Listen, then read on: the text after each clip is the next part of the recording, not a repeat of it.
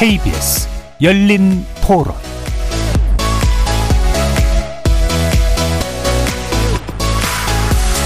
안녕하십니까. KBS 열린토론 정준희입니다.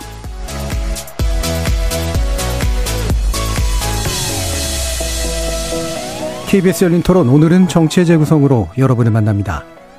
지난 대선 전부터 우리 정치권을 소용돌이로 몰아넣었던 사건, 도이치모터스 주가 조작 사건과 곽상도 전 의원의 50억 뇌물 의혹 사건이 지난주에 1심 판결이 내려졌습니다. 하지만 법원 판결 이후 논란과 정치적 대립은 더 격화되는 모습이죠.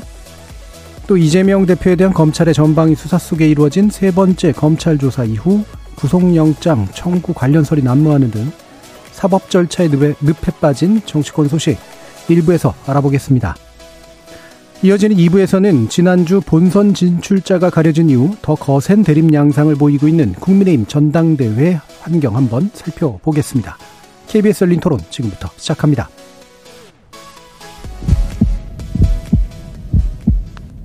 살아있습니다. 토론이 살아있습니다. 살아있는 토론, KBS 열린토론. 토론은 라디오가 진짜입니다. 진짜 토론. KBS 열린 토론.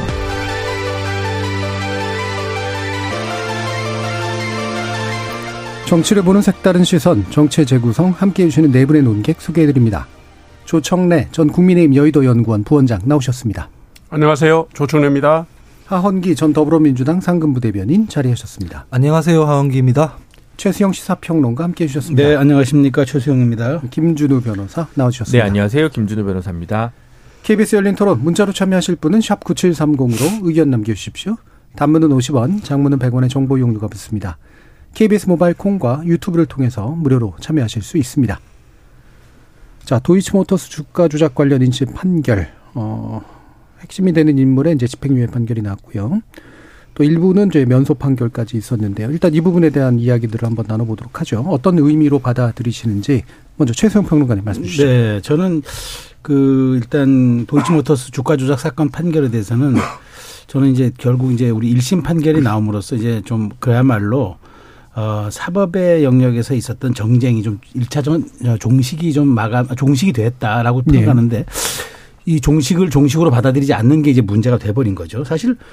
이 판결이 상당히 시간은 끌었지만 결국 이게 시작된 게 이제 어찌 보면 문재인 정부 당시 시작된 거죠. 검찰총장직을 윤석열 현 대통령이 그때 사퇴하면서 본격적인 수사의 길을 걸었고 그다음에 착수한 일에 이게 벌써 이제 2년 가까이 이렇게 이제 오다가 이제 결국 내렸는데 사실 그런 거 말이 많았지만 김건희 여사가 어쨌든 공소장에 거명이 되지 않았잖아요. 근데 저 돈 빌려준 사람들 두 명은 이름만 거론된 거고 두 사람 다 무죄가 나왔고 그리고 한 사람에 대해서는 공소시효도 지났고 그래서 어쨌든 특히나 이제 거래했던 방식이 우리가 흔히 이제 얘기하는 막 계좌를 맡기는 이른바 1인 매매를 한 거잖아요. 그렇기 때문에 저는 여기에 대해서는 어쨌든 뭐 법원이 그렇게 무죄 판결을 내렸고 공소시효도 지났다 그러면 저는 존중하는 게 맞다고 보죠. 근데 어쨌든 지금 또 오늘 바로 이제 있었던 그 민주당 박홍근 원내대표 연설에서 마치 뭐 불소추 특권을 왜 여사가 가져야 되느냐. 뭐 대통령만 갖고 있지 누가 대통령 이렇게 얘기하는데 아니 무슨 뭐 유죄가 나왔습니까? 어쨌든 무죄가 나온 상황에서 불소추 특권이라뇨. 그러니까 이거는 마치 이거는 유죄가 나온 걸 전제해서 말하는 듯한 얘기도 돼버렸고 그러면서 바로 이제 프레임을 전환시켜가지고 특검으로 가자 이렇게 얘기를 하니까 저는 이 문제야말로 진짜 민주당이 타당성 현실성도 없는 이야기를 계속 정말 그 도돌이표 반복하듯이 하는 것밖에 안 된다. 이게 국민적 공감을 얻겠느냐. 어쨌든 입법부의 그 제1야당의 원내대표가 1심 판결이 나왔으면 이게 또 2심이 나와 있잖아요. 검찰이 뭐 좀 다시 또 보강수사를 하든지 해서 2심에서 다시 법리 논쟁을 다투면 될 일을 가지고 마치 1심에서 사법정의가 무너진 것처럼 그래서 특검을 하지 않으면 마치 이 의혹이 대통령급에 버금가는 불소추 특권에 해당되는 것처럼 이렇게 프레이밍 호도하고 약간 이렇게 왜곡하는 듯한 이런 발언은 저는 매우 온당치도 않고 어쨌든 이제는 다시 특검이 결국은 뭐 지금 또 좀 얘기하겠지만 결국은 지금 동력을 못 얻고 있는 상황 아니겠습니까? 그래서 저는 이제는 조금 김건희 여사에 대한 문제는 좀 이걸로 인해서 도이치모터스 사건 얘기는 종식을 시키는 게 맞다. 그게 저는 사법부 판결에 대한 존중이기도 하고 또 우리가 3심으로 하는 우리 사법제도에 대한 또 그런 존중이기도 하지 않을까 그런 생각이 듭니다. 예. 여기에 대해서는 또 양당 의견 들어보죠. 하헌기 부대변인. 예, 뭐 어차피 뭐 정치권에서는 판결 하나 나면은 다들 이제 제 논에 물을 대는 식으로 얘기를 하는 건데 민주당 논에 이제 들어가 있는 물은 이런 겁니다. 김건희 여사 의혹에 대해서 뭐 수사를 해야 된다는 근거가 더 명확하게 나왔다 이런 건데 아까 전에 뭐 최수영 평론가님께서 공소장에 김건희 여사 이름이 안 나왔다는 건 검찰이 쓰는 공소장에 그게 안 나왔다는 건 그 전에 일단은 한번 조사나 수사를 해보지도 않았기 때문도 있는 것이거든요. 예. 공판 과정에서는 김건희 씨에 대한 이름이 나왔죠. 좀 이따 또 얘기할 거지만 사실상 공소시효 지났다는 것도 2009년 12월에서 2010년 10월 사이에 있었던 그 1단계라고 표현되는 그 주가 조작 범행에 대해서만 그렇지 2010년 12월 이후에 있었던 증거 주가 조작 범행 부분은 공소시효가 남았다고 판결이 됐고 그다음에 김건희 여사의 계좌거래 흔적 같은 거는 이 기간에서 이미 나왔던 거라서 공소시효에 포함된다. 그렇기 때문에 수사의 다른 방향이 생길 동력을 얻었다라는 이제 평가도 많이 있습니다. 일단은 검찰에서는 이 건이 고발이 들어왔음에도 불구하고 이거를 뭉개고 있어요. 뭉개고 있다는 말 말고는 다르게 표현할 게 없는데 네. 혐의가 없으면은 그러면 무혐의 종결을 하든지 아니면은 뭐 기소를 하든지 뭔가 결론이 나야 하는데 아무것도 하지 않고 있는 거거든요. 그래서 이 부분에 대해서도 그렇고 그다음에 뭐 뉴스타파라든가 언론 보도를 통해서 여러 가지 정황 증거들이 나오고 있는 중인데 우리 대통령실 평소에 어떻게 하고 있습니까? 최근에 뭐 천공 의혹 뭐 이 제기했던 언론에 대해서는 막 고발을 고소하지 않습니까? 근데 예. 뉴스타파나 이 김건희 씨 의혹에 대한 이 보도에 대해서는 또 그런 움직임들이 없거든요. 그것도 좀 이상한 부분이고요. 그래서 제가 말씀드리고 싶은 부분은 이 판결 가지고 이제 서로 제 논에 물대기를 하고 있는데 핵심은 검찰이 이 부분에 대해서 수사를 안 한다는 겁니다. 여기에 대해서 반론하기에 뭐 문재인 정권에서부터 있었던 건데 안 했지 않느냐. 이건 정권의 문제가 아닙니다. 그럼 그 정권에서는 정황과 증거들 그러니까 뭐 녹취록 이런 것들이 확보됐음에도 불구하고 왜 기소 안 했는지를 따져봐야 되는데 그러려면 이제 특검을 해보자 이렇게 주장하고 있는 것입니다. 예, 알겠습니다. 자, 그러면 조 부원장님. 아니 그 판결 내용만 보면요. 저는 뭐 내용이 흐름이 명확하게 나온다 봅니다. 이 재판 자체가 지금 관련된 사람이 다 재판의 대상이 돼 있고요. 전주라든가 1인 매매를 했던 사람까지 다 포함되어 있습니다. 그러니까 그리고 지금 판결 내용을 보면 권오수 전 회장에 대해서 징역 2년에 집행유예 3년, 벌금 3억 원을 때렸고요. 나머지 공범 대부분이 다 집행유예를 받았고 전주 2명은 무죄 선고를 받았습니다. 그죠? 그리고 대표적으로 큰손 투자자였던 디자인 업체 뭐 손모 씨라는 사람도 공범이 아니라서 투자자일 뿐 공범이 아니라서 무죄 판결을 받았고 선고를 받았고요. 김건희 여사의 계좌를 받아서 1인 매매를 하던 모 씨는 공소시효가 지났다고 면소 판결을 받았습니다. 그런데 흐름이 다 이렇게 가는데 이게 2020년에 청하국 의원이 사실상 종결이 됐던 사건을 재고발하면서 그 당시에 조국 수사 물타기 하면서 시작된 거잖아요. 문재인 정권 내내 기소조차도 못한 사건을 다시 뒤집어서 재판 중인 사안까지 특검으로 끌고 가자는 건 좀 지나친 거 아닙니까? 제가 볼 때는 실체가 다 밝혀졌다고 보는데요. 예. 자, 입장 차이가 나는 주된 영역을 보면 일단 재판부의 판결에 대해서 불만족을 얘기하는 쪽과 뭐 이 정도면 존중해야 된다라고 보는 쪽. 그리고 애초에 이제 검찰이 수사 및 기소에서 공소 유지에 이르기까지 제대로 한 게 맞느냐라고 불만을 제기하는 쪽과 그 이상 뭐가 있었느냐 전 정권에서 이루어진 일인데라고 얘기하는 쪽으로 일단 갈립니다.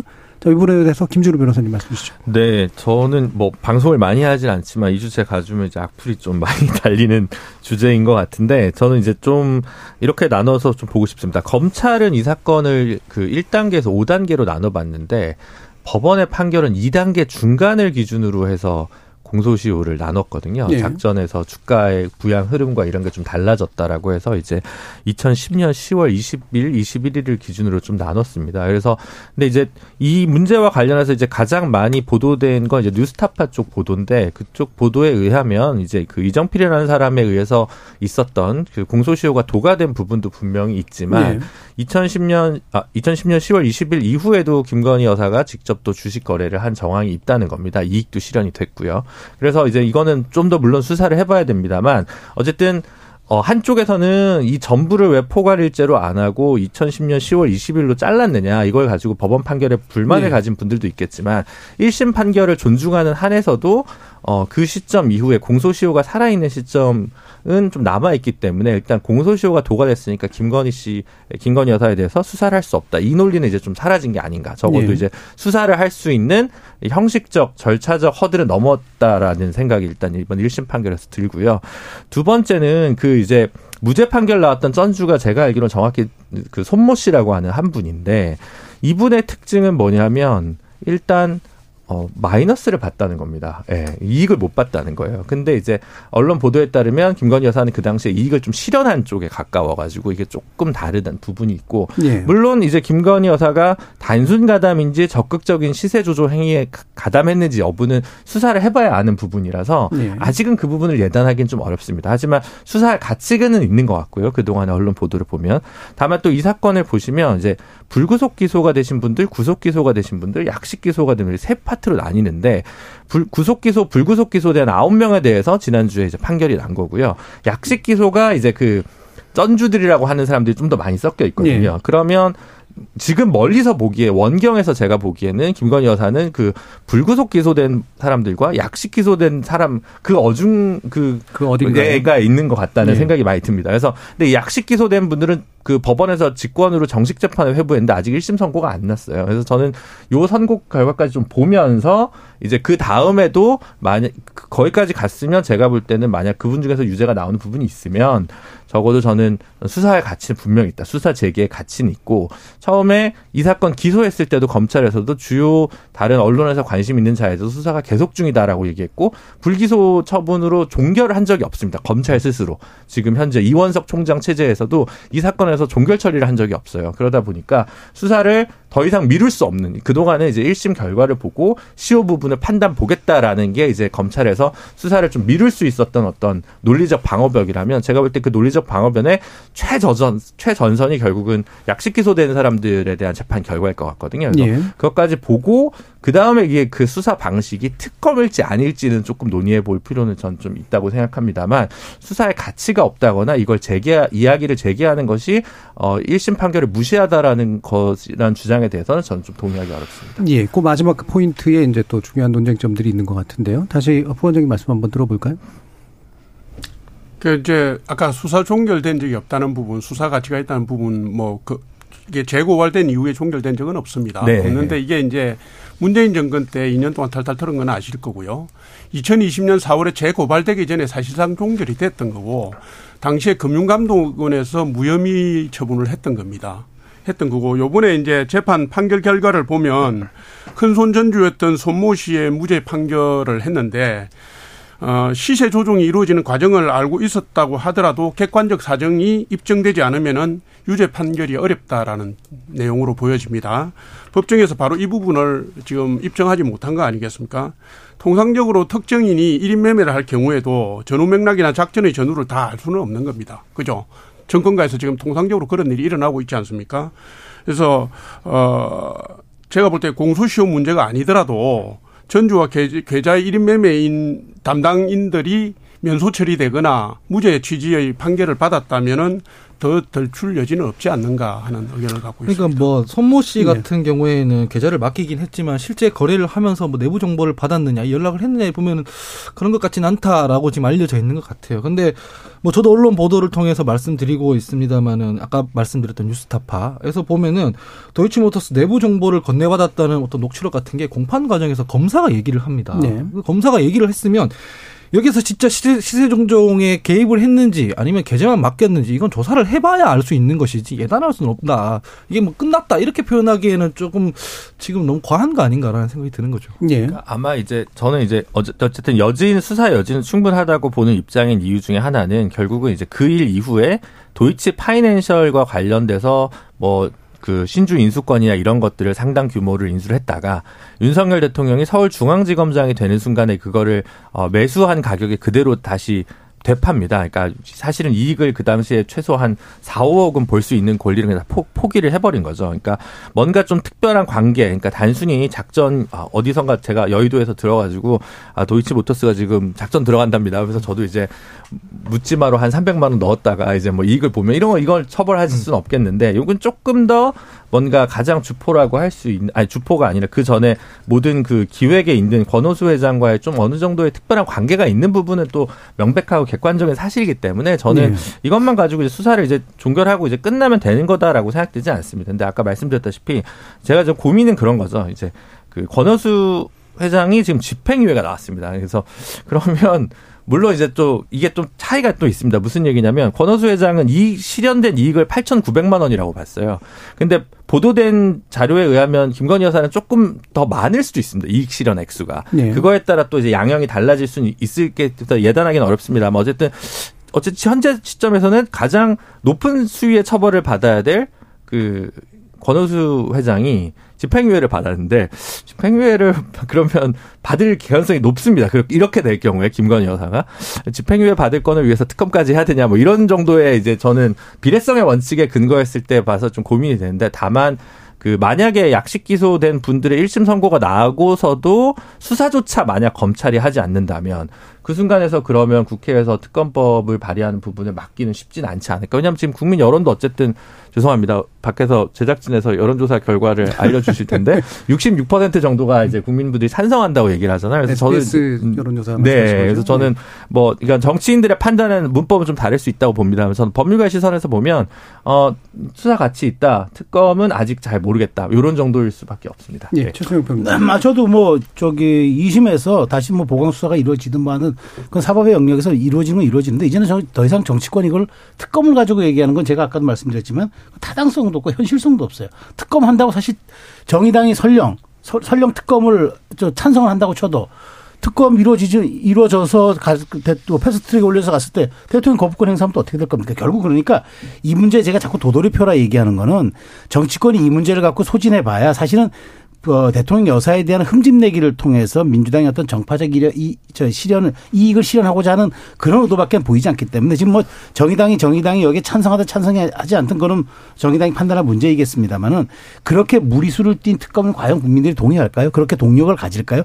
그리고 그것이 진짜 김 변호사가 말씀하신 것처럼 정말 어마어마한 중죄에 대한 어떤 비례성 원칙 정도의 특검 수사로 우리가 국민들이 받아들여질까요? 그러니까 저는 이런 점들을 놓고 고려하면 자꾸 얘기하는 거지만 결국은 이재명 대표에게 집중되고 있는 어떤 이런 사법의 어떤 사법 리스크에 대한 어떤 그 부담들을 뭔가 국면 전환을 통해서 털어내기 위해서 카드로 쓰고 있다라는 그런 사실은 뭐 인식을 민주당이 벗어날 수가 없고 그런 공감대에서 저는 전혀 벗어날 수가 없기 때문에 이 부분을 저는 더 그 고리로 끌고 간다는 거는 저는 전략적으로도 그렇고 이건 실익도 없는 게임인 것 같아서 오히려 이거는 사법의 영역에 맡겨두고 진행되는 걸 보고 하는 게 좀 맞지 않나 싶습니다. 예. 뭐 그렇긴 한데 동력이라는 건 결국 여론이지 않겠습니까? 근데 아까도 말씀하셨다시피 국민 여론 66%는 일단 수사를 해야 된다는 쪽이거든요. 근데 안 해요. 검찰이 김건희 씨에 대해서.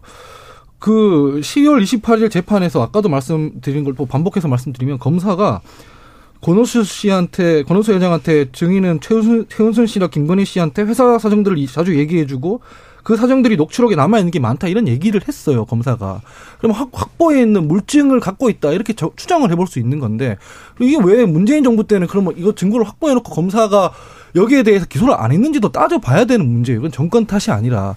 근데 2심 판결까지 사법의 영역에서 진행되는 걸 보자고 하기엔 진행되는 게 없단 말이죠. 아까 말씀드렸다시피 이게 죄가 없으면 검찰에서 무혐의로 종결하면 돼요. 그러고 난 뒤에 뭐 자기들이 부담을 안 뜬 그 다른 국면으로 넘어가면 되는데 그냥 뭉개고 있다는 말씀을 드리는 거죠. 예. 방금 이제 여론조사 얘기가 계속 나와서요. 자세한 사항 몇 가지 좀 말씀을 드리면 SBS가 넥스트 리서치에 의뢰한 것이고요. 2월 6일에서 7일 사이 조사를 한 내용입니다. 특검 찬성 비율은 66.4%고요. 반대가 24.9%로 나와 있고요. 물론 이거 외에도 뭐 기타 이제 여론조사가 또 살짝 다른 것들도 있긴 합니다만 자세한 내용은 중앙선거 여론조사 심의위원회 홈페이지를 참조하시면 됩니다. 그럼 몇 가지 의견 들어와 있는데요. 8908님은 특검에 부정적이신 것 같습니다. 이 어려운 시국에 특검이라니요. 소가 웃을 일입니다라는 말씀 주셨고요. 7086님은 도이치모터스 사건은 우리 정치권의 민낯을 보는 것 같아서 씁쓸합니다. 사건 자체의 진위를 넘어서 사건의 당사자가 누구이냐 더 중요해 보이는 건 제 기분 탓일까요? 라는 의견도 주셨는데 결국에는 김건희 여사가 이제 관여돼 있는 부분에 대해서 정말 깔끔하게 잘 털려져 있는 상태냐. 이 부분이 결국 논쟁의 핵심인 것 같아요. 더 들어보도록 하죠. 예, 부원장님. 아니 이게 이제 그 문재인 정권 때 다 털었다는 얘기는 아까도 말씀드렸고요. 그다음에 그 추미애 법무부 장관이 사실 수사지휘권을 발동했던 사안 아닙니까? 당시에는 친문 검사들이 다 포진하고 있을 때예요. 그 부분 그때 기소조차도 못했던 사안을 지금까지 끌고 와서 자꾸 물고 늘어지는 게 저는 이해가 안 가고요. 그다음에 이게 지금 재판이 1심 재판이 판결이 났습니다. 2심으로 항소심으로 갈 건데 항소심 재판이든지 대법원까지는 아니라도 항소심 재판까지는 지켜보고 문제 제기를 하든지 어떻게 해야 되는 사안 아닙니까? 지금 심정적으로 관여돼 있다는 부분 아까 그 공소시효 문제 2010년 을 기점으로서 1, 2차 시기로 나눈 문제 중에 일부 일인 매매라든가 예. 계좌를 통한 그게 용어를 뭐라고 쓰죠?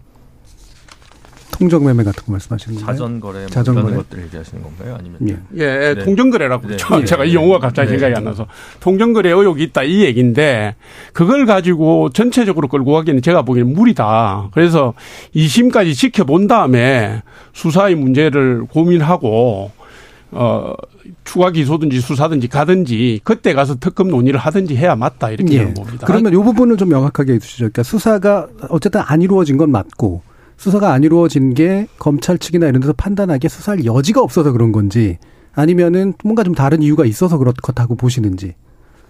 아니, 민주당 쪽에서 지금 주장하는 것은 윤석열 검찰총장 체제에서 수사가 이루어지지 않았다고 얘기하고 있잖아요. 예. 그런데 저희가 볼 때는 그 시기에 예를 들면 대장동 특검 수사 같은 경우에도 친문검사에게 다 나누어서 지금별로 나누어줘서 수사를 다 시켰지 않습니까? 그렇게 친문검사를 전적으로 활용한 시기가 문재인 정권 때인데 하필이면 김건희 여사건만 수사가 안 이루어졌다는 게 말이 안 되잖아요. 친문검사들이 기소할 건덕지를 못 찾아낸 거죠.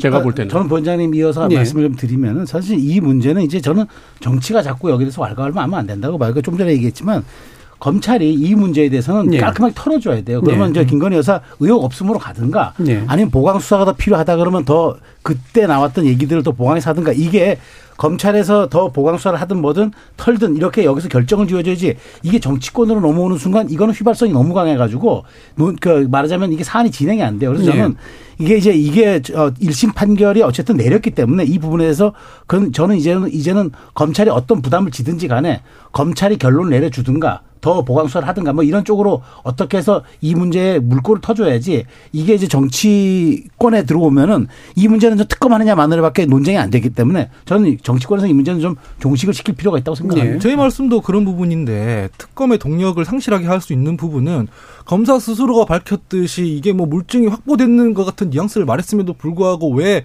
매듭을 안 지어주냐는 겁니다. 검찰이 이거 수사해가지고 혐의가 없으면 혐의 없으면 종결을 내면 될 문제거든요.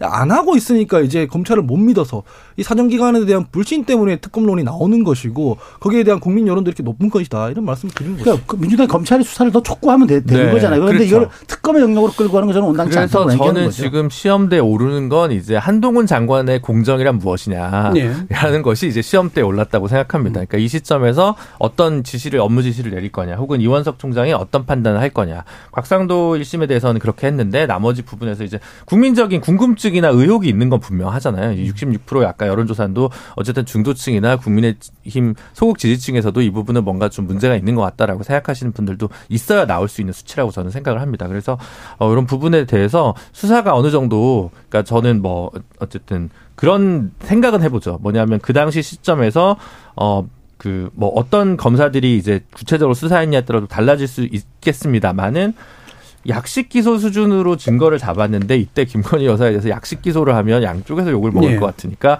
일단 이건 넘기자. 일단은 어차피 공범들에 대해서 기소를 했으면 공소시효는 정지된 것이고 그 이후에 너무 정치적인 협회성이 강하니까 폭발력이 강하니까 이 부분을 약간 넘긴 결단을 했을 수도 있다. 그 당시에 검찰. 저는 그런 생각을 좀 했었거든요. 그래서 그런 것 때문에 저는 지금 이게 완전히 무죄다라고 단정할 수 없다고 저는 생각하고요. 안 그랬으면 무혐의 처분을 했겠죠. 지금이라도. 그렇지 않았기 때문에 조금 지켜봐야 되는데 정치적으로 이게 특검이라는 언어와 문법으로 이제 그 공격을 민주당이 했을 때 최수영 평론가님 염려하신 대로 이게 또 과도하게 혹은 뭐 이재명 대표 건과 계속 링크돼서 생길 수 있는 불필요한 잡음이나 뭐 파장은 있을 것 같습니다만 결국은 연내에 그러니까 뭐 꼭 2월, 3월이 아니더라도 이 부분에 대해서 검찰이 더 이상 움직이지 않는다면 그때는 좀 부득이한 부분도 있지 않을까라는 생각이 듭니다. 그러니까 저는 순서를 얘기하면은 민주당이 법사위를 빨리 열어가지고 이 문제에 대해서 뭐 검찰에 대해서 요구하든가 이런 거는 저는 뭐 필요하고 또 제1야당 책무라고 보는데 불소추 특권이 여사에게 있느냐? 대통령이 누구냐 이런 식의 프레임을 짜가지고 이러니까 특검을 해야 된다고 얘기하는 거는 저는 정말 설득력도 없고 그건 제1야당과 공당으로서 원내대표가 할 얘기는 아니라는 거죠. 왜냐하면 사실 자체를 왜곡하고 있으니까. 예, 그래서 저는 그 얘기를 지적을 하고 싶은 겁니다. 그렇게 지적을 하실 수 있는데 제가 말씀드리는 거는 김건희 여사에 대한 수사 촉구는 1년 내내 사실은 한 셈이고 이 부분에 대해서 처음에 재판 결과 나오자마자 대통령실에서 나왔던 반응이 뭐냐면 의혹이 해소됐다라는 것부터 일단 얘기를 했어요. 그러면 야당 입장에서는 지금 현 정권의 검찰은 김건희 여사에 대한 수사를 진행할 생각이 없구나라는 결론이 내리기 때문에 이제 특검 얘기를 하는 거죠. 그런데 법률적으로요. 지금 재판이 진행 중인 사안에 수사를 다시 재개를 해서 거기에 지금 재판받고 있는 사람들 명단에다가 김건희 여사를 끼워넣어서 한다 하더라도 지금 재판 중인 상황을 다시 재수사하는 거잖아요. 제가 볼 때 이런 거는 하나의 사건을 두 가지 사법 절차로 가는 게 맞는 건지 하는 부분도 살펴봐야 되고요.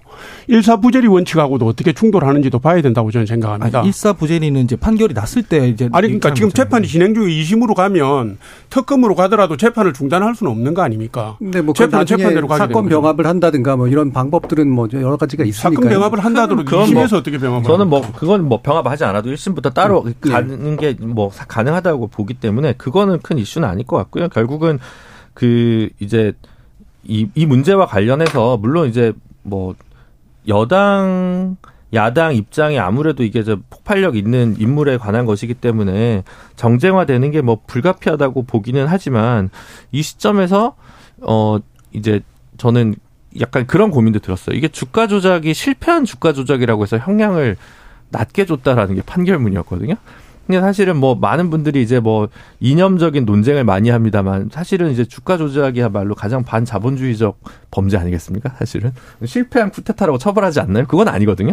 그래서 저는 사실 이 판결문 자체의 전체적인 양형이나 이런 부분들에 대해서도 우리 사회가 좀 곱씹어 볼 필요가 있다. 어쨌든 시세 조작 행위는 시장 교란 행위고 가장 엄벌해야 될 건데 이게 사실은 권오수 회장이 많은 주식을 그대로 보유하고 있어서 미실현 이익이 많아가지고 그 부분을 상정 안 했다는 거거든요. 저는 이 부분도 사실은 1심에서 좀 미진한 부분, 심리 미진인 부분이라고 저는 생각이 들어서 2심 때 오히려 그 부분이 또 다퉈질 수 있고 그에 따라서 또 다른 변화가 있을 수도 있다고 생각합니다만 2심 결과까지 기다려서 그 다음까지 가기에는 조금 국민적으로는 이해를 못 해주지 않을까라는 생각도 좀 많이 듭니다. 전주에 대한 무죄 판결이라든가 면소 판결 부분을 봐야지 권오수 전 회장에 대한 부분만 가지고 강조를 하시면 안 되죠. 아니 그 맞는데. 그 전주의 상황과 김건희 여사의 상황이 동일한 거는 동일하다고 주장하려면 수사를 해봐야 된다는 거예요. 예, 알겠습니다. 검찰들이 주장을 하는 바에 의하면 내부 정보를 주고 받았다라고 하니까. 예, 예. 알겠습니다. 뭐 아까 이제 뭐 사건 병합은 아니겠죠. 실제로 1심은 이미 판결이 난 거니까요. 근데 이제 이 수사 결과들도 별개의 이제 심리를 열 거냐 말 거냐 이 문제. 뭐 기술적으로 쉬운 문제는 아니겠습니다만 열려 있는 건 사실이기도 하고요. 이 부분에서 어떻게 이제 검찰이 이걸 잘 털어낼 수 있을 것인가? 이게 특검 논의를 더 유발할 것인가 말 것인가 이 부분은 여기까지만 일단 좀 얘기를 하고요. 사실은 이 부분에서 원래 더 많은 얘기가 될 것 같아가지고 제가 시간을 좀 적게 끌려고 했는데 생각보다 많이 갔습니다. 곽상도 전 의원 사건 1심 무죄 판결이 나온 것에 대해서는 상당히 이제 여기저기서 얘기들이 좀 많이 나옵니다. 이 부분은 판결의 문제냐, 결국 애초에 이제 공소 제기를 잘못한 문제냐부터 해서 또 얘기들이 더 심하게 나오고 있어서 김준우 변호사님 먼저 좀 말씀해 주시죠. 제가 솔직히 말씀드리면 그 좀 이해가 안 가는 부분이 있는데 그게 검찰 탓인지 법원 탓인지 둘 다 탓인지 아직 좀 확인이 안 됩니다. 그러니까 하도 답답해서 주말에 판결문을 구하긴 했는데 200페이지더라고요. 그래서 제가 예, 그래도 구하셨네요. 네, 구하긴 구했는데 읽기가 힘들어가지고 그래서 죄송합니다. 제가 뭐 불성실하게 방송하려고 하는 건 아니고 양해를 좀 부탁드리는데 이게 왜 그러냐면 그 제3자 뇌물죄와 달리 직접 그러니까 아들이 받은 거기 때문에 이제 직접 뇌물죄로 그냥 의율할 수 있습니다. 그리고 보통은 포괄적 대가법리라고 해서 그냥 좀 넓게 보거든요. 근데 아마 그게 하나은행의 컨소시엄 유지의 대가라고 어느 정도 간접적으로 정황이 좀 소명이 돼야 되는데 그 부분이 소명이 안 된 것 같습니다. 입증이 안 된 것 같고요. 그렇다고 했을 때 이제 그럼 다른 건 없었느냐의 부분에서 그 당시 검찰이 좀 하나은행 컨소시엄 부분에만 초점을 맞춰서 수사를 해서 좀 부실 수사를 한 거 아니냐라는 예. 고민이 하나 들 때가 있고요. 두 번째로는 사실은 많은 분들이 잊고 계십니다만 그 국민의힘 쪽에 전 원내대표를 했던 김성태 의원이 딸 KT 채용 불법 의혹 갔을 때 1심에서 무죄가 나왔습니다. 네. 최종 결과는 안 그랬죠. 네, 혐의 입증 부족이었거든요. 그러니까 뭐 증거 부분에서 기소 단계나 공판 유지 단계에서 좀 검찰이 좀 미스했을 부분도 있을 수 있을 것 같습니다. 왜냐하면 아무리 봐도 이게 50억이 그 거의 기아자동차 부회장급의 퇴직금인데 그래서 이게 우리나라에서 이 정도로 퇴직금을 받을 수 있는 사람이 뭐 1년에 뭐 한 5명이 안 되는 정도의 수준이라서 좀 상식적으로 국민들 눈높이에 납득할 수 없는 판결인 거 분명한 것 같거든요. 그래서 저는 이게 분명히 좀 문제가 있다는 생각은 들고요. 그래서 법리적으로도 조금 왜냐하면 뭐 기존의 판례 비추어 봤을 때는 저는 무죄라고 유죄 판결도 내릴 수 있는 부분이 있었을 텐데 그 마지막 뭔가 하나가 기소 단계나 수사 단계에서 좀 부실했던 게 있지 않나 싶고 그래서 예. 검찰도 노력한다고는 하는데 국민적 눈높이 안 맞아서 많은 분들이 분노는 하고 있는 것 같습니다. 네. 예. 그러니까 일반적인 어떤 상식적 직관적인 측면과 이제 결과가 이제 잘 불일치하기 때문에 이제 생기는 문제인 것 같은데 이걸 이제 법리적으로 충분히 해명했느냐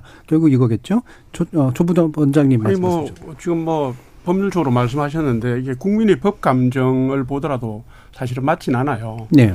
30대의 대리급 직원에게 50억을 퇴직금으로 줬다는데 그러면서 내린 내용이 뭐 따로 결혼을 해서 가정을 이루었기 때문에 뭐 뇌물죄가 성립이 안 된다. 이게 사실은 뭐 법을 모르는 사람이 듣더라도 이게 납득이 안 되거든요. 이게 이제 뭐 경제공동체 이런 어떤 범죄에는 경제공동체 이런 용어도 쓰던데 검찰이 좀 혐의 입증을 하는 데 있어서 조금 허술하게 소홀했던 거 아니냐 이렇게 보는 것이고요. 제가 볼 땐 지금 1심 판결이 나온 거니까 2심 판결에서는 내용이 달라질 수 있다고 봐요. 국민들의 네. 분노라든가 법 감정 때문에 공소를 유지하고 제기해나가는 검찰이 좀 더 강화된 입장으로 2심 판결에 임할 거다. 2심 재판에 임할 거다. 이렇게 저는 봅니다. 예. 뭐 이 부분에서 사실 의견이 많이 다를 것 같지는 그렇죠. 않습니다만 네네. 거기에 더해서 그래서 이것 때문에 이제 특검까지도 해야 된다는 얘기가 이제 병합돼서 얘기가 되고 있어서 네네. 말씀 더 들어보도록 하죠. 근데 저는 그 어떤 다 말씀하셨지만 정말 법이 상식의 최소한이라는 우리 말을 잘 쓰지 네. 않습니까? 그런데 이거는 뭐 그 상식의 최소한이 아니라 아예 상식 밖의 규범 같은 느낌을 받았기 때문에 지금 사실 뭐 이거는 뭐 진영을 떠나서도 뭐 여야를 떠나서도 그다음에 뭐 이거는 뭐 계층 특히나 이제 20대들의 이제 뭐 그런 젊은 층들의 욕구 여기 좀 분노가 어마어마하다는 얘기를 저도 건네듣고 있는데 그러다 보니까 뭐 지금 각계에서 반응이 나오잖아요. 뭐 대통령실도 그렇고 그다음에 검찰총장도 지금 어떻게든 저 2심에서는 보강해서 또 해라는 또 그런 네. 얘기도 하는 것 같고는 하는데 저는 어쨌든 뭐 이 여기에 대해서는 저는 검찰의 정말 이거는 무능일 수밖에 없었고 그다음에 법원은 너무 소극적으로 이거 해석을 했고 그다음에 검찰에 대한 것들 검찰이 그 공소장에 어떤 것들조차도 아주 소극적으로 해석을 했다라고 네. 저는 네. 그렇게밖에 생각이 안 되고요. 아니 방법은 많았겠죠. 뭐 그걸 제3자 뇌물로 해석하는 방법도 있었겠고 뭐 경제공동체로 해석하는 방법도 있었겠고 네. 다양한 법 해석들의 방식이 있었고 접근 루트가 있었을 텐데 굳이 이것을 피해가려고 했던 의도와 그런 흔적들이 역력히 너무 보여서 참 보기 민망할 정도로 사실은 저도 간추린 저도 보도 그 판결문 축약한 걸 보면서 아 이렇게까지 참 소극적으로 해석할 수도 있구나라는 저도 사실 그런 정말 황당한 감은 받았습니다. 그런데 저는 이건 중요한 거라고 보는 게 왜냐하면 윤석열 정부가 어쨌든 공정과 상식으로 출범했고 조국이란 그 사실 정말 우리 그 정말 우리 사회의 가장 큰 갈등의 지점을 이끌던 사람도 공정과 상식에서 사실은 국민 네. 분노를 또 일으켰고. 그런데 이게 지금 바로 그 판결이거든요.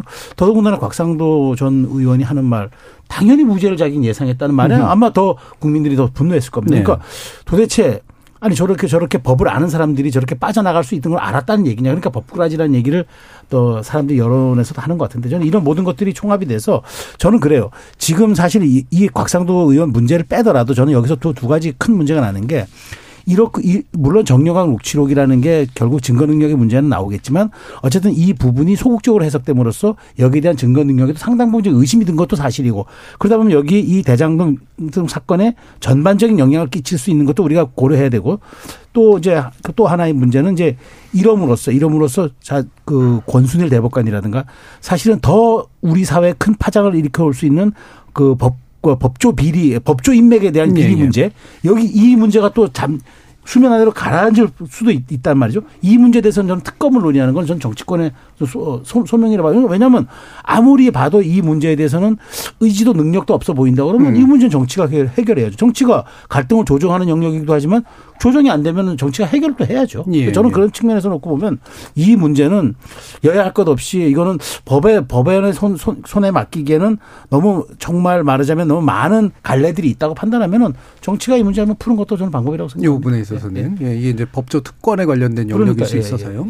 예, 뭐 저도 대동소이한 뭐 의견인데요. 그 재판부의 설명에 따르면은 이렇게 적혀 있더라고요. 곽병채 씨가 받은 돈과 얻은 이익을 곽상도가 직접 받은 것과 같이 평가할 수 있다면 뇌물에 해당한다고 보는 게 타당하다 이렇게 적어놓고 그 밑에 내려가니까 그런데 검사가 제출한 증거에 의하면 곽병채 씨가 받은 돈은 곽상도가 직접 받은 돈이라고 합리적 의심이 여지없이 입증되기 어렵다 뭐 이렇게 얘기를 하더라고요. 한마디로 말하면은 뇌물 같은데 이게 곽상도가 직접 받은 돈이라고 할 수가 없지 않느냐 이런 의견인 것 같아요. 네. 아까 최수영 평론가님 말씀해 주셨듯이 제3자 뇌물죄로 그러면 하면 어떻게 되냐라고 보니까 공소장에 또 그게 빠져 있었다고 하더라고요. 그래서 법원 입장에서야 뭐 공소장 보고 판결을 하는 거니까 검찰이 좀 제대로 못한 게 아니냐 싶고 이건 뭐 지금 각계의 반응을 봤을 때 보안 수사를 통하면 단정할 수는 없겠습니다만 2심에서는 또 다른 결론이 나지 않을까 그렇게 생각하고 있습니다. 근데 사실은 저는 제3자 뇌물죄는 부정한 청탁을 입증해야 돼서 입증 강도가 더 세지거든요, 검찰에. 네. 그래서 아들인 경우에는 그냥 뇌물죄로 하고 그게 입증이 더 용이합니다. 그래서 왜 제3자 뇌물죄를 안 했냐는 얘기들을 일각에서 좀 하시는데 모르겠습니다. 제가 아는 법리적으로는 상식으로는 그냥 뇌물죄가 좀 더 간이하고요.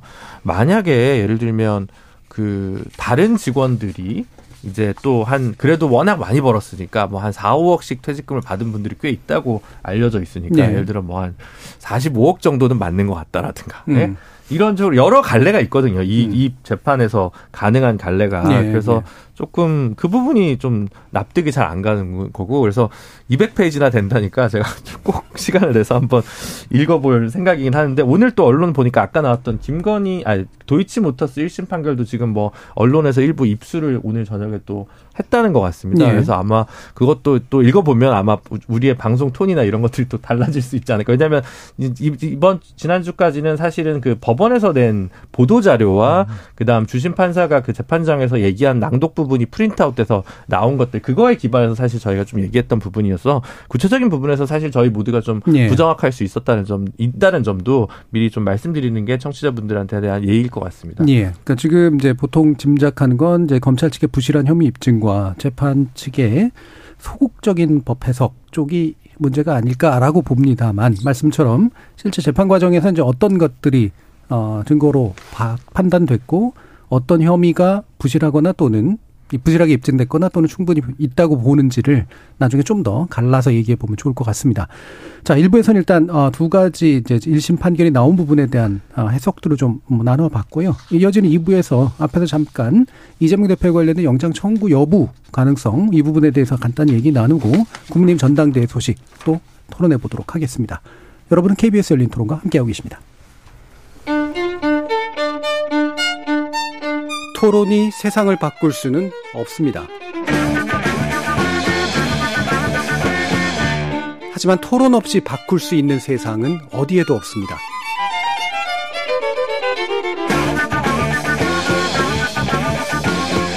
세상의 선한 변화를 갈망하는 당신. 정답이 아니라 질문의 힘을 믿는 당신. 우리 KBS 열린 토론에서 만납시다.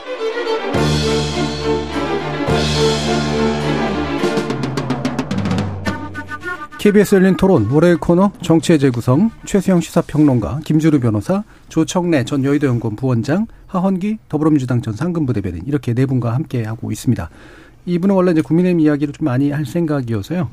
앞에서 간단하게만 짚어주시면 좋을 것 같습니다. 왜냐하면 이게 일어나지 않은 일들 가지고 또 얘기하는 경우들이 좀 많이 포함돼 있어서 영장 청구 가능성 어느 정도까지 보시는지, 그리고 이후에 정치권이 그거로 어떤 소용돌이에 휘말릴 가능성이 있다고 보시는지 먼저 최수영 평론가님만 말씀 주시죠. 네, 저는 이제 이재명 대표를 더 이상 소환한다는 게 검찰로서도 별로 무의미하다고 봅니다. 왜냐하면 계속되는 진술이 진술서를 가름하는 일종의 사실 진술 거부를 행사하고 있는 거고, 모든 것을 재판정에서 다 다뤄보자라고 하는 거니까. 근데 중요한 거는 이제 여기 이제 기소가 되면은 기소는 예상할 수 있는 거지만, 자 그럼 체포동의안이 이제 국회로 날아갈 때 이게 가장 이제 발화점이 커지겠죠. 네. 저는 그렇습니까 해서 저는 어쨌든 표결에 붙여질 것 같은데, 저는 굳이 이재명 대표가 정말 무죄를 확신한다 그러면 저는 이걸 거부하고 내가 법정 가서 내가 구속적부심 심사 받겠다. 라고 하는 것도 굉장한 방법일 것 같은데, 저는 굉장히 정치적인 돌파도 될 것 같아요. 네. 그런데 이제 아마 그 방법 쓰지 않으면 결국은 이제 국회의원 숫자를 놓고 이제 결국은 이제 체포동의안 가결 여부, 부결 여부를 이제 표결을 붙일 텐데, 저는 단언컨대 저는 부결될 거라고 봅니다. 그러면은 이제 2월 국회가 또 다른 이제 말하자면 이재명 대표의 이제 방탄 논란으로 민주당은 왜 방탄이냐고 억울해하겠지만, 어쨌든 국민들 입장에서는 이런 모습들이 귀에는 자꾸 정치적 이명으로 들릴 수밖에 없거든요. 아무리 그래도 이거는 방탄이거나 방탄이 아닐 수밖에 없다는 그 두 가지 주장이 부딪힐 수밖에 없기 때문에 2월 국회는 저는 정말 우리가 이제 지난주에는 굉장한 이제 만일 좀 핫한 사법부 판결이 있었습니다만은, 저는 이번 주말 그러니까 이번 주를 지난다면은 이때부터는 기소 전국과 이른바 체포동의안 가결이냐 부결이냐 전국이 한 1, 2주는 세게 갈 것 같습니다. 예. 그렇게 예상을 하셨고요. 김준우 변호사님. 네, 민주당에서는 만약 영장 청구하면 체포동의안에 대해서는 아마 부결시키지 않을까요? 예를 들어 아까 최수영 평론가님 말씀하신 김건희 특검법이 나오면 대통령이 거부권을 행사하지 않을까요? 같은 거니까. 약간 인지상정과 역지사지를 양쪽 진영을 견주어보면 그럴 것 같이 예상이 됩니다. 그래서 그 부분은 어떻게 그게 튈지는 잘 모르겠는데, 민주당 의원들 입장에서는 아마 당대표 구속한다는데 체포영장 그거 동의해 주는 데 있어서 참 투표를 어떻게 할지는 아무래도 좀 팔이 안으로 굽을 수밖에 없다는 생각이 들기는 하고요. 다만 저는 이런 건 있는 것 같습니다.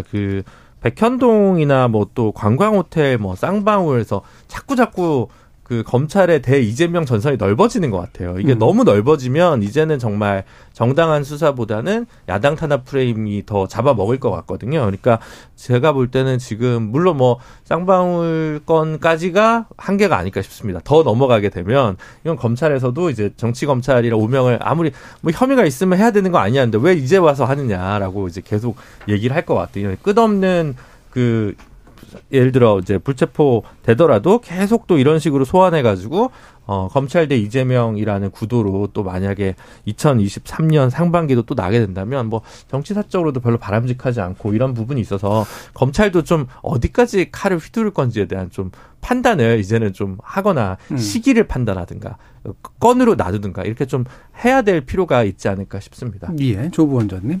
아니, 문재인 정부 때 검찰이 얼마나 수사를 제대로 안 했으면 지금 윤석열 정부 9개월 동안에 추가 혐의가 계속 나오겠습니까? 하여튼 어떻게 된 건지 저도 궁금하고요. 지금 이제 체포동의안 문제는 국회 제출 이후에 처음 열리는 본회의에서 처리하기로 되어 있지 않습니까? 그런데 오늘하고 내일 교섭단체 대표연설하고 아마 여야 간의 의사일정 합의를 한 거 보면 24일 날 본회의가 예정돼 있고요. 네.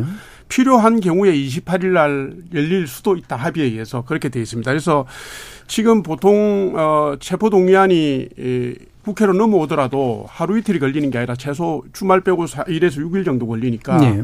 지금 24일 이전에는 보고할 수 있는 날짜가 없어요. 그럼 24일 날 보고가 되면 그로부터 24시간 이후 72시간 이내라고 하지만 그 72시간을 넘기더라도 이게 자동적으로 다음 본회의로 넘어가게 돼 있거든요. 그래서 2월 임시국회 내에 지금 체포동의안을 표결 처리할 수 있는 본회의를 언제 열지를 두고 여야 간에 사파싸움이 일어날 거고요. 그래서 제가 볼 때 2월 국회도 지금 뭐 민생 어쩌고 저쩌고 하는데 그냥 물 건너 갔다 이렇게 보고요. 그다음에 민주당에서 지금 민생법안이라고 하고 있는 법안 중에 상당수를 지금 패스트트랙에다가 태우려고 하잖아요. 그러면 지정 요건을 갖추고 난 뒤에 2월 국회 내에 그거를 실제로 패스트트랙에 태울 수 있는 시간이 없다. 예. 그래서 2월 국회도 1월 국회처럼 1월 임시국회처럼 방탄국회로 시간만 허비하는 걸로 되지 않겠나 하는 생각을 갖고 있습니다. 예. 하부대변인. 저는 이제 방탄이라는 그 논리는 전 방어 같아요. 아까 전에 뭐 문재인 정부에서 수사를 뭐 얼마나 안 했으면 이런 논리도 사실은 방어 같아요. 왜냐하면 이재명 대표가 문재인 정부에서 그렇게 편안하게 있었던 건 아니거든요. 계속 재판받으러 다녔어요. 그리고 뭐 문재인 정부의 인사들도 검찰 수사에 의해서 구속된 사람 많이 있고요. 그래서 뭐 정권 따라 그렇게 됐다는 걸로는 저는 별로 이해가 안 되는데, 동시에 지금 이재명 대표 검찰 소환하면은 뭐 계속 응하고 있는 상태인데다가 그럼에도 불구하고 검찰이 뭐 혐의 입증을 위한 증거를 명확하게 제시를 못했기 때문에 사람들 인신구속할 때는 범죄 혐의가 충분히 소명이 되고 그다음에 증거인멸의 우려가 있거나 뭐 도주의 우려가 있거나 뭐 그럴 때 하는 거지 않습니까? 근데 범죄 혐의가 충분히 소명됐다고 하기에는 계속 도돌이표인 것이고 증거가 인멸됐다고 하기에는 측근들 2명 구속돼 있는 상태에다가 이게 옛날 일인데 뭐 인멸할 증거가 어디 있겠습니까? 그리고 뭐 제1야당 대표가 도주의 우려가 있는 것도 아니거든요. 그래서 이게 구속해서 해야 될 사안인지 제가 잘 모르겠어요. 그래서 방탄이라는 논리는 논박이 되는데, 문제는 이 아까 전에 말씀하셨지만은 체포동의안이 왔을 때 이걸 어떻게 해야 되는 것인가에 대한 제 개인적인 판단은 아직 정리가 안 됐어요. 왜냐하면 일반 국민들이랑 똑같이 자신 있으면 구속 적부심 심사를 받으라는 게 이제 원칙인데, 근데 그렇게 하기에는 검찰들이 다른 거는 수사를 하나도 안 하고 뭐 하자고 그러면 물타기라고 하고 그러는데, 지금 우리 당 대표한테만 이게 원칙대로 뭐 그렇게 해야 된다라고 하는 게 적절한가 싶어서 사실 고민입니다. 그래서 이 방탄 프레임이라는 게 아마 체포동의안이 날아오고 이게 뭐 만약에 가결이 되면 그건 그것대로 검찰이 좋은 거고, 또 뭐 부결이 되면은 부결이 되는 대로 또 뭐 방탄 프레임이 쌓이고 이렇기 때문에 좀 전략적으로 좀 해야 될 것 같고, 이게 당내에서도 고심이 많은 걸로 알고 있다, 이런 정도로 말씀드리겠습니다. 네, 알겠습니다. 자, 그러면 이제 국민의힘 이야기로 넘어가 볼 텐데요. 일단 뭐 대체로 예측 가능한 당대표 후보자들의 경우에는 형태로 좀 압축이 이루어진 것 같고요. 최고위원 후보자들의 경우에는 이른바 이제 이준석 대표가 나름대로 염두에 두고 있는 그런 젊은 인물들이 좀 많이 진출해 있다라고 하는 그런 평들이 일반적인 것 같은데, 요 결과에 대해서 기본적으로 어떻게 보시는지 먼저 당내 이야기를 한번 좀 들어보도록 하죠. 조청래 부원장님. 뭐 당대표 경선은 일단 여론조사에서 나온 뭐 결과들대로 간 게 아닌가 싶고요. 큰 변동이 없었다 볼 수 있고, 최고위원 경선은 당내 각 세력의 동향을 볼 때 선택과 집중을 한 쪽이 선방을 했다 이렇게 봐야 되고요. 최고위원 후보하고 청년 최고위원은 아무래도 언론 매체에 노출된 빈도수 혹은 인지도가 크게 영향을 미쳤다 이렇게 봅니다. 예. 자, 요렇게 되게 드라이하게 아주 건조하게 잘 요약을 해주셨는데 그 결과를 또 풍성하게 한번 해석을 해볼까요? 아니 그게 이제 저희가 늘 정치 재구성에서 지적하는 거죠. 민주당도 최고위원 할 때 뭐 김종민 의원이나 뭐 김용민 의원이 뭐 1등하고 막 박주민 의원 1등하고 이럴 때 최고위원에서요.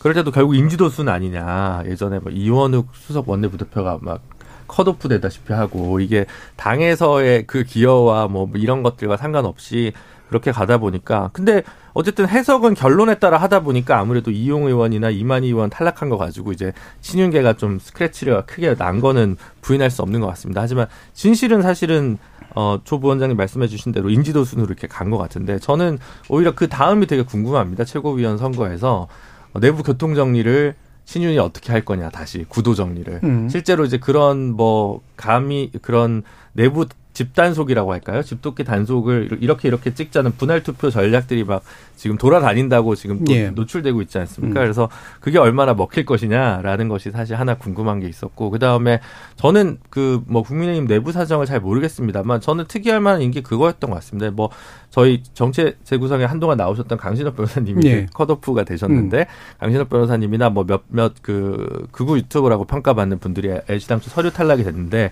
그래서 유튜브에 그 강자로는 이제 민영삼 후보가 이제 들어와 있어요. 그래서 유튜브 표가 대체 어느 정도 구성이고 네. 이 표가 이쪽으로 어느 정도 쏠렸을까라는 게 사실은 좀 정치의 어떤 면에서 좀 이해하고 싶거나 알고 싶은 부분인데 이제 득표수가 공개가 안 되니까 근데 그런 것들이 유튜브 팬덤, 포퓰리즘 그리고 정당 정치 간의 어떤 화학적인 호혜적 관계, 좋은 관계인지 부정적 관계일지 뭐 평가하기는 아직 좀 이르지만 그걸 바라볼 수 있는 지표일 텐데 뭐 데이터는 당내 핵심 관계자들분만 아시겠죠. 네. 예, 뭐 데이터에 관련된 그냥 설만 네, 네. 또 약간 전략적으로 나오고 있는 건데 뭐 다 별로 안 신경 써도 될 것 같은 그런 느낌이 들긴 합니다. 하부 대변인. 뭐 민주당에서도 뭐 인지도 순으로 됐다 이거는 사실이 아니고요. 사실은 뭐 민주당 같은 경우에는 당에서의 평가나 기여도를 내부적으로 중요하게 생각합니다. 왜냐하면 컷오프는 중앙위원들이 하거든요. 예, 예. 중앙위원들이 한번 쭉 걸러내고 그 다음부터 이제 투표를 붙이기 때문에 인지도만으로 되는 건 아닌데 반면에 이제 국민의힘 같은 경우에는 그런 제도가 아니잖아요. 당원들의 당원 100%이기 때문에 저는 천하람 뭐 후보 같은 경우에 공간이 열렸다고 생각해요. 왜냐면 인지도에서 이제 손해를 덜 봐요. 천하람 후보 같은 경우에는. 왜냐하면 이 국민 여론이 반영돼 있으면 손해 보지 않습니까? 네. 근데 천하람 후보라는 사람이 국민들 전체로 봤을 때 이게 인지도가 조금 한번 해볼 만한 정도는 아닌데 반면 당원들 정도 되면은 그래도 알 거예요. 그렇기 때문에 인지도에서 손해를 덜 보고 당원 100% 그러니까 누군가를 잘라내기 위해 당원 100%를 만든 게 역으로 천하람 후보한테는 좀 좋은 쪽으로 작용을 해서 지금 예. 이런 결과가 나왔다 이렇게 보고 있고요. 본선에서는 어떻게 될지 사실 잘 모르겠고 제가 지난주에는 어떻게 되든 김기현 후보가 당선될 거라고 했는데 이 그런 게 있어요. 지금도 뭐 논의 나오는 거 보면 뭐 대통령이 탈당할 거다 하고 뭐 탄핵 이런 협박들 하고 있지 않습니까? 지금까지 그 국민의힘 지도부라든가 윤핵관들이라든가 이런 분들이 설마 이거 누구 잘라내려고 이런 짓까지 하겠나라고 했던 걸 실제로 다 했습니다. 그래서 이 개혁파들이 열심히 해서 들어간다고 해도 과연 이게 그 결과에 승복할까라는 생각 때문에 제가 어차피 답은 김기현 의원으로 정해져 있다고 한 거거든요. 그래서 그래도 흥행은 되고 있으니 한번 결론을 지켜보고 있는 중입니다. 예. 제가 아까 그러니까 컷오프가 그런 의미가 아니라 이원욱 그 의원이 2020년 전당대회 때 대의원 득표율 1위였는데 여론조사에서 낮아가지고 6위를 했거든요. 5명을 뽑는데 본선이긴 하지만 그러니까 그거 면에서 인지도가 당에 대한 기여도나 뭐 그런 것보다 훨씬 더 중요해지고 있는 게 최고위원 선거까지 영향을 미친다는 의미였습니다. 네, 네. 네. 알겠습니다. 뭐 두 분이 싸우는 내용 아니니까 네. 잘 들어주시면 될 것 같고요. 최수영 판관님. 1차 컷오프가 뭐 의미 있다고는 하지만 저는 아주 뭐 큰 의미 두지 않는 거는 1차 컷오프는 사실 누구를 뽑는다기보다는 누구를 배제하는 게 성격이 더 강한 그런 약간 예선의 성격이기 때문에 이런 부분들은 좀 아무리 그래도 좀 그 친윤계 후보들이 최고인들 같은 경우에 많이 포진됐던 분들이라면 또 많이 떨어질 수밖에 없는 구조였고 조금 말하자면 뭐 이준석 전 대표가 지원한 사람들은 좀 소수였기 때문에 좀 집중 지원을 받아서 그런 이제 혜택을 좀 본 건 있고 아무래도 뭐 지명도 문제도 대중성이라든가 미디어 노출도 문제도 사실 어느 정도 영향이 있었던 것도 부정할 수는 없었을 것 같고 중요한 건 이제 대표 경선인데요. 저는 대표 경선인데 순위는 나오진 않았는데 제 일감으로는 지금 진행되고 있는 걸로 봐서는 순위 차이가 크게 나지 않은 것으로 보여져요. 왜냐하면 순위 차이가 많이 났으면 김기현 의원 자체가 캠페인을 조금 좀 느슨하게 할 수도 있는데 바짝 붙은 캠페인을 하는 걸 보면은 뭔가 이제 이 순위 자체가 없다. 그러니까 이건 공개할 수도 없고 알 수도 없는 거고 그다음에 뭐 보도에 따르면 윤 대통령도 아 그렇습니까? 라고 하고 이제 끝났다고 하니 저도 뭐 더 이상 이제 언급하기는 어려운데 중요한 거는 지금 추세선을 놓고 보면은 좀 그 말하자면 사실은 오늘부터 당원 연설회고 수요일부터 TV 토론이란 말이죠. 그럼 약간 정책으로 이제 승부를 내거나 아니면은 이제 뭐 비전으로 승부를 내거나 뭐 이렇게 자기에 관련된 호소를 해야 되는데 지난 주말에 이른바 탄핵 공방으로 그렇죠. 이제 네거티브 공방이 붙었단 말이죠. 이것이 상징하는 건 뭐냐면은 물론 이제 경쟁이 좀 더 치열해지고 가열되고 혼탁해진다 뭐 이런 일반적인 평가도 있지만 중요한 거는 말하자면은 이게 무언가 다른 기류가 있어서 여기에 대해서 지금 최대한 집중하거나 최대한 포화를 지금 화력을 집중하지 않으면 이게 뭔가 쉽지 않다는 서로 간에 이제 이게 어떤 판세에 대한 해석이 맞물리는 거기 때문에 저는 지금부터는 누가 더 평정심을 잃지 않고 누가 더 실수를 덜 하느냐에 게임의 국면에 접어든 것 같아요. 최고위원은 좀 논외로 하더라도 대표 경선은 지금부터 그리고 오늘 첫 대중연설을 했잖아요. 오늘 이 평가도 아마 있을 것 같고 수요일 날 첫 토론회니까 그 평가도 있을 것 같아요. 왜냐하면 최고위원들과 다르게 대표는 안정감, 그다음에 대중성 그리고 이제 뭐랄까 리더십 뭐 이런 여러 가지가 그 당원들의 인식에도 약간 부합이 돼야 돼요. 왜냐하면 여당 당대표거든요. 그래서 그런 점들도 친윤이냐 비윤이냐 반윤이냐 이런 것들로 별개로 그 정치는 사실의 영역보다도 인식의 영역이 더 많기 때문에 그런 점들도 저희가 이번 주부터 좀 눈여겨봐야 할 포인트가 아닌가 싶습니다. 네. 그래서 사실 그 문제를 좀 더 구체적으로. 그래서 이제 첫 논쟁이 붙은 게 이 탄핵론입니다. 이게, 김기현 이제 후보가, 뭘 얘기하려고 했는지는 이해가 가는데, 말 그대로 인식이 네. 방식이 이제 굉장히 다양해지는 거잖아요. 이렇다면은 이제 안 후보 측이나 이런 쪽의 입장에서는 우리를 그렇게까지 몰아붙이면 되냐라는 식으로 반응이 나올 수도 있고, 또 잘 모르시는 분들 같은, 왜 탄핵이 갑자기 어디서 나온 얘기야? 이럴 수도 있는 거고.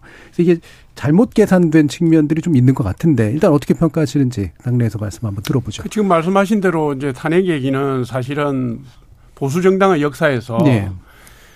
당권과 대통령이 불화를 겪었을 때 분열과 패배의 길을 갔다. 그거를 강조하다 보니까 나온 단어 아닙니까? 현직 대통령을 겨냥한 문맥상으로 볼 때 그건 아니고요. 지금 내분의 당대표 후보들이 지금 프레임 전쟁을 벌인다고 보면 네. 이게 제가 보기엔 두 부류로 나누어져요. 김기현 대표하고 황교안 전 대표는 아무래도 정체성 문제, 그다음에 보수 적통의 문제를 걸고 나오고 있고 네. 그다음에 안철수 후보하고 천하람 후보는 혁신이라든가 무슨 새 정치 네. 이렇게 걸고 나오고 있습니다. 그러니까 김기현 후보가 아마도 정체성의 문제를 제기하는 과정에서 그 안철수 후보가 갖고 있는 약점 혹은 선거인단 책임당원들이 갖고 있는 불안감 이 네. 부분을 호소력 있게 전달하다가 보니까 나온 얘기고요. 어쨌든 부정적인 이미지의 단어를 쓰는 거는 좋지가 않죠. 전당대회가 끝나고 나면 다 화합을 해야 되고 그것이 분열의 씨앗이 될 수 있기 때문에 후보들이 다 자제를 해야 된다고 저는 봅니다. 다만 지금 이런 과정이 국민의힘 전당대회 자체로 볼 때 꼭 부정적이냐 하는 측면이 있습니다. 예, 예. 이게 이제 흥행 요소를 가지고 보면 국민의 관심이 확 쏠려 있어요. 그래서 최근에 한 2주 동안에 각종 여론조사에서 국민의힘에 대한 민주당의 정치 공세라든가 이런 이슈들이 여론조사에 안 먹히는 그래서 오히려 국민의힘의 지지도가 상승하는 이런 경향을 보여주고 있거든요. 예.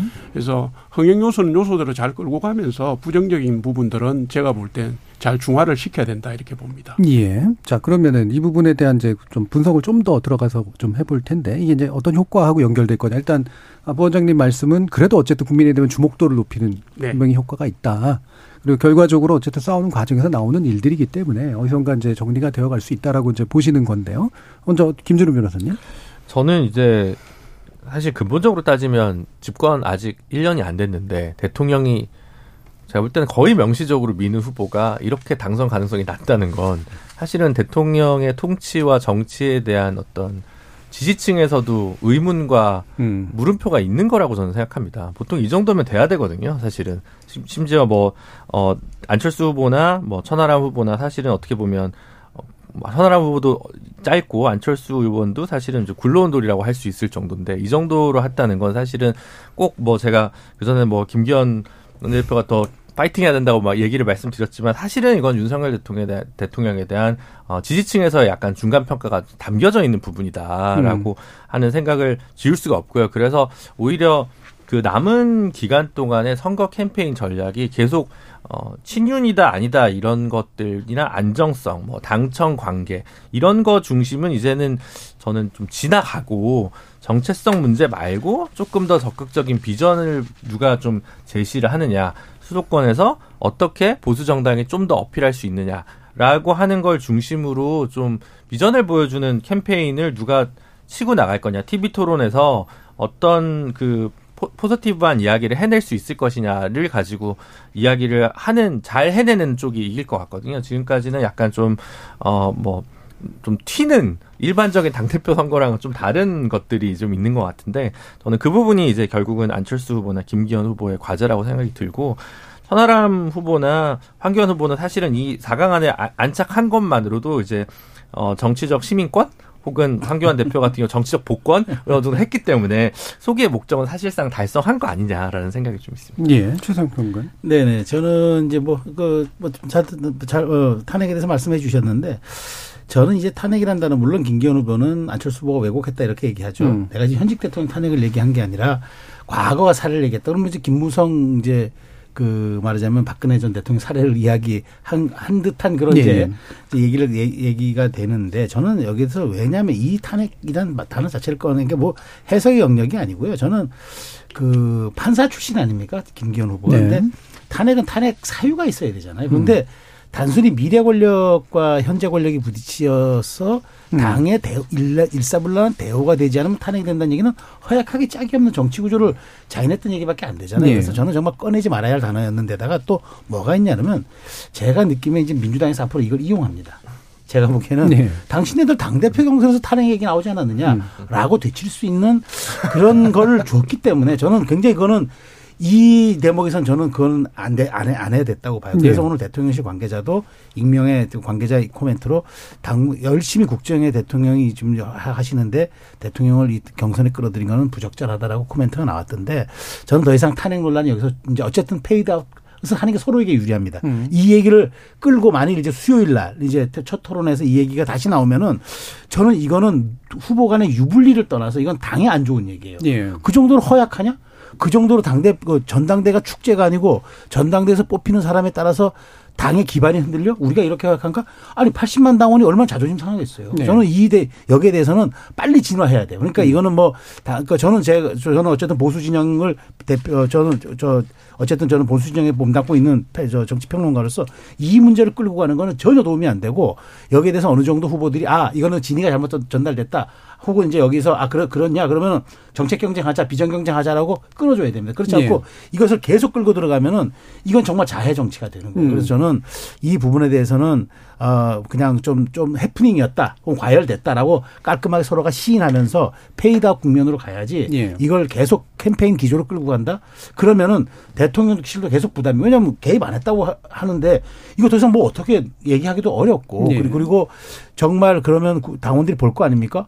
아니 이게 우리가 정말 대통령의 국정 철학을 뒷받침하기 위해서 뽑는 지도부가 왜 이래야 되지라는 근본적 의구심을 가질 수밖에 없기 때문에 빨리 저는 새로운 이슈들을 꺼내들면서 국면전을 하는 게 맞고, 그런 캠페인 기조로 가는 게 서로에게 도움이 될 거라는 말씀드리겠습니다. 바람직함이라든가 우려는 분명히 그건데 민주당 이용하기 전에 내부에서 이용할 것 같은 느낌이 아무래도 들어서요. 그 얘기를 먼저 드리자면 민주당이 그걸 이용 못할 거고요. 이게 지금 여야가 혹은 보수와 진보 양 정치 세력이 착각하고 있는 게, 탄핵은 민주당이 한 게 아니에요. 그리고 뭐 정치 공학의 작용에 의해서 뭐 누가 배신해서 일어난 게 아니라 국민들이 한 겁니다. 그건 절차였을 뿐이고 정치적 절차로 잘 작동한 것뿐이지, 이미 국민들이 탄핵을 한 거 아니겠습니까? 본질적으로 그게 이제 절차로 드러난 게 이제 탄핵인데, 그걸 뭐 정치 세력의 정치 공학, 정치적 힘의 게임 이 작용으로 보니까 자꾸 그런 얘기가 나오는 건데, 이게 나쁜 캠페인이에요. 얼마 전에는 뭐 대통령 탈당 얘기도 했지 않습니까? 그러니까 분열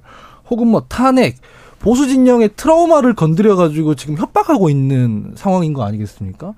이 탄핵하고 싶다고 하는 것 해서 할 수도 없는 노릇이거니와, 그리고 뭐 안철수 후보든 누구든 누가 되면 탄핵된다? 그러면 자기 세력을 탄핵시킬 세력이랑 지금 단일화를 하고 뭐 합당을 하고 이런 얘기밖에 더 되는 게 아니지 않습니까? 그리고 만약에 당원들이 만약에 윤석열 대통령이 민다고 알려져 있는 후보가 아니라 다른 후보를 미면 바로 레임덕이 옵니다. 끊어져야 된다고 하는 게, 저도 동의를 하는 게, 그 당은 그럼 반윤 정당이 되고 탄핵의 위험이 도사리는 정당이 되고, 그걸 지금 김기현이라는, 그러니까 대통령이랑 굉장히 가까운 정치인이 인정하는 게 되지 않겠습니까? 그렇기 때문에 캠페인 자꾸 이런 식으로 해서 아무리 급해도 이런 식으로 지금 추진을 하면 안 되고, 빨리 이제 정책 경쟁으로 좀 넘어가야 된다, 이런 말씀 드리고 싶습니다. 예. 자, 이제 남은 시간이 많지는 않습니다만, 짧게라도 한마디씩. 이준석 전 대표가 굉장히 신난 느낌입니다. 근데 이게 정말로 이른바 이제 부활의 전조가 되는 것이냐. 그리고 말 그대로 이게 수족처럼 움직이는 또 사람들은 또 아닌데, 나름대로 최고위 후보라든가 이런 사람들이, 이런 구도가 만들어지고 있는 것 어떻게 보시는지 최평론가님. 네, 저는 이준석 대표가 이번 기회에 마음을 먹은 것 같아요. 작심한 것 같아요. 정치적 영향력이 어디까지인지 한번 확인해 보자. 아마 이게 이제 지금까지는 수치로 안 나타나고 지금은 이제 본선 경쟁자 4명으로 총 4명으로 나타났지만, 이제 이게 나중에 발표가 되잖아요. 나중에 수치 발표 될 거 아닙니까? 3월 8일 전당대회에서는. 그래서 결선에 갈지 1차에서 끝낼지 이제 어쨌든 순위가 나오고 득표가 나올 텐데, 거기에서 보면 이제 그 총합이 이준석의 성적, 전 이준석 대표의 성적표가 되겠죠. 그래서 책도 이번에 아마 출판하는 이제 그 자기가 이제 시기를 요때 딱 맞춘 것 같아요. 그래서 출판 정치를 겸해서 최대한 몰아붙여서 본인이 출마 여부 상관없이 여기에 대해서 내 정치적인 어떤 영향력을 한번 확인해보자. 그 지표가 어디까지나 가늠해 볼 것 같은데 저는 모르겠습니다. 어쨌든 제가 주목하는 거는 2021년 5월 달 이준석 대표가 될 때 35만이었던 당원이 지지난해 대선 후보 경선 때 55만이었습니다. 네. 근데 바로 이번에 84만입니다.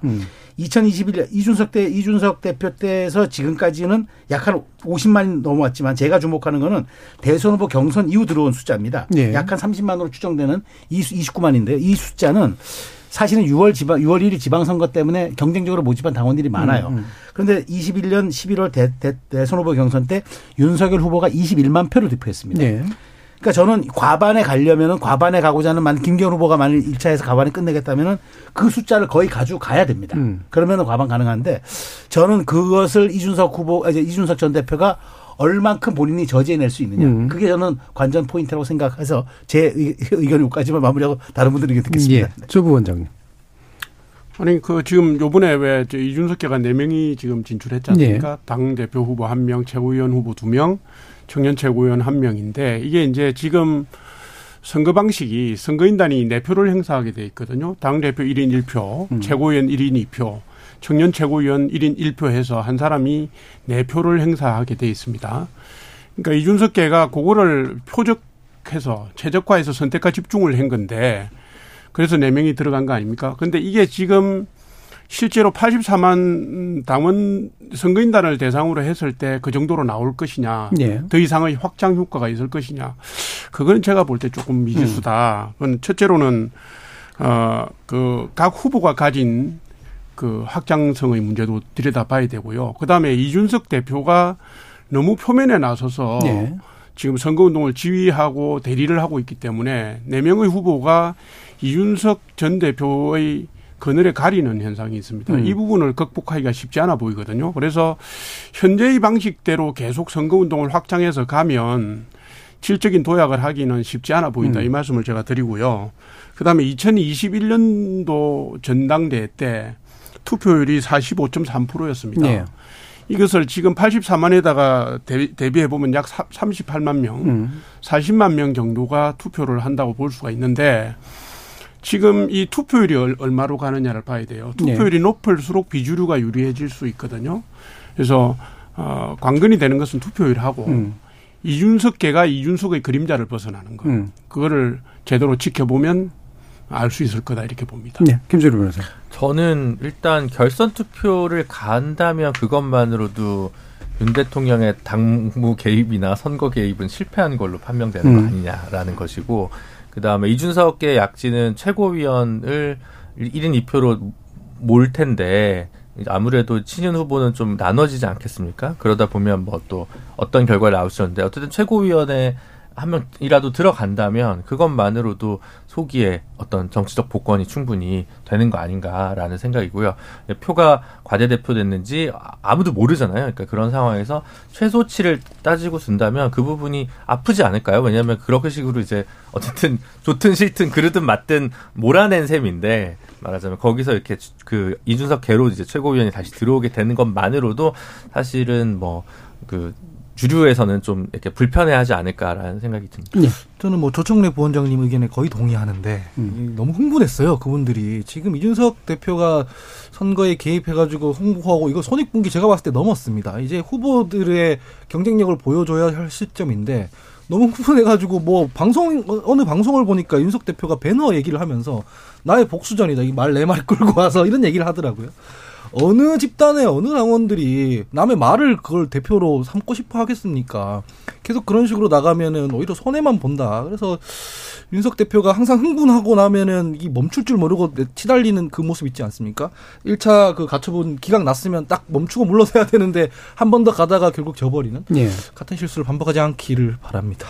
알겠습니다. 자, KBS 열린토론 월요일 코너 정치의 재구성 이것으로 모두 마무리하겠습니다. 오늘 함께해 주신 김준우 변호사, 최수영 시사평론가, 하헌기 전 부대변인 그리고 조청래 전 부원장 네 분 모두 수고하셨습니다. 감사합니다. 감사합니다. 정치는 말을 수단 삼아 승부하는 권력의 기술인데 딴에는 잘해보겠다고 맵튼 말 한마디가 타인의 살을 베기도 하지만 자신의 심장을 파고드는 경우도 적지 않죠. 또 말재주를 자랑할 뿐 영 그릇돼버린 비유는 말을 오염시키고 동맹을 깨트리곤 합니다. 저는 내일 저녁 7시 20분에 다시 찾아뵙죠. 지금까지 KBS 열린토론 정준이었습니다.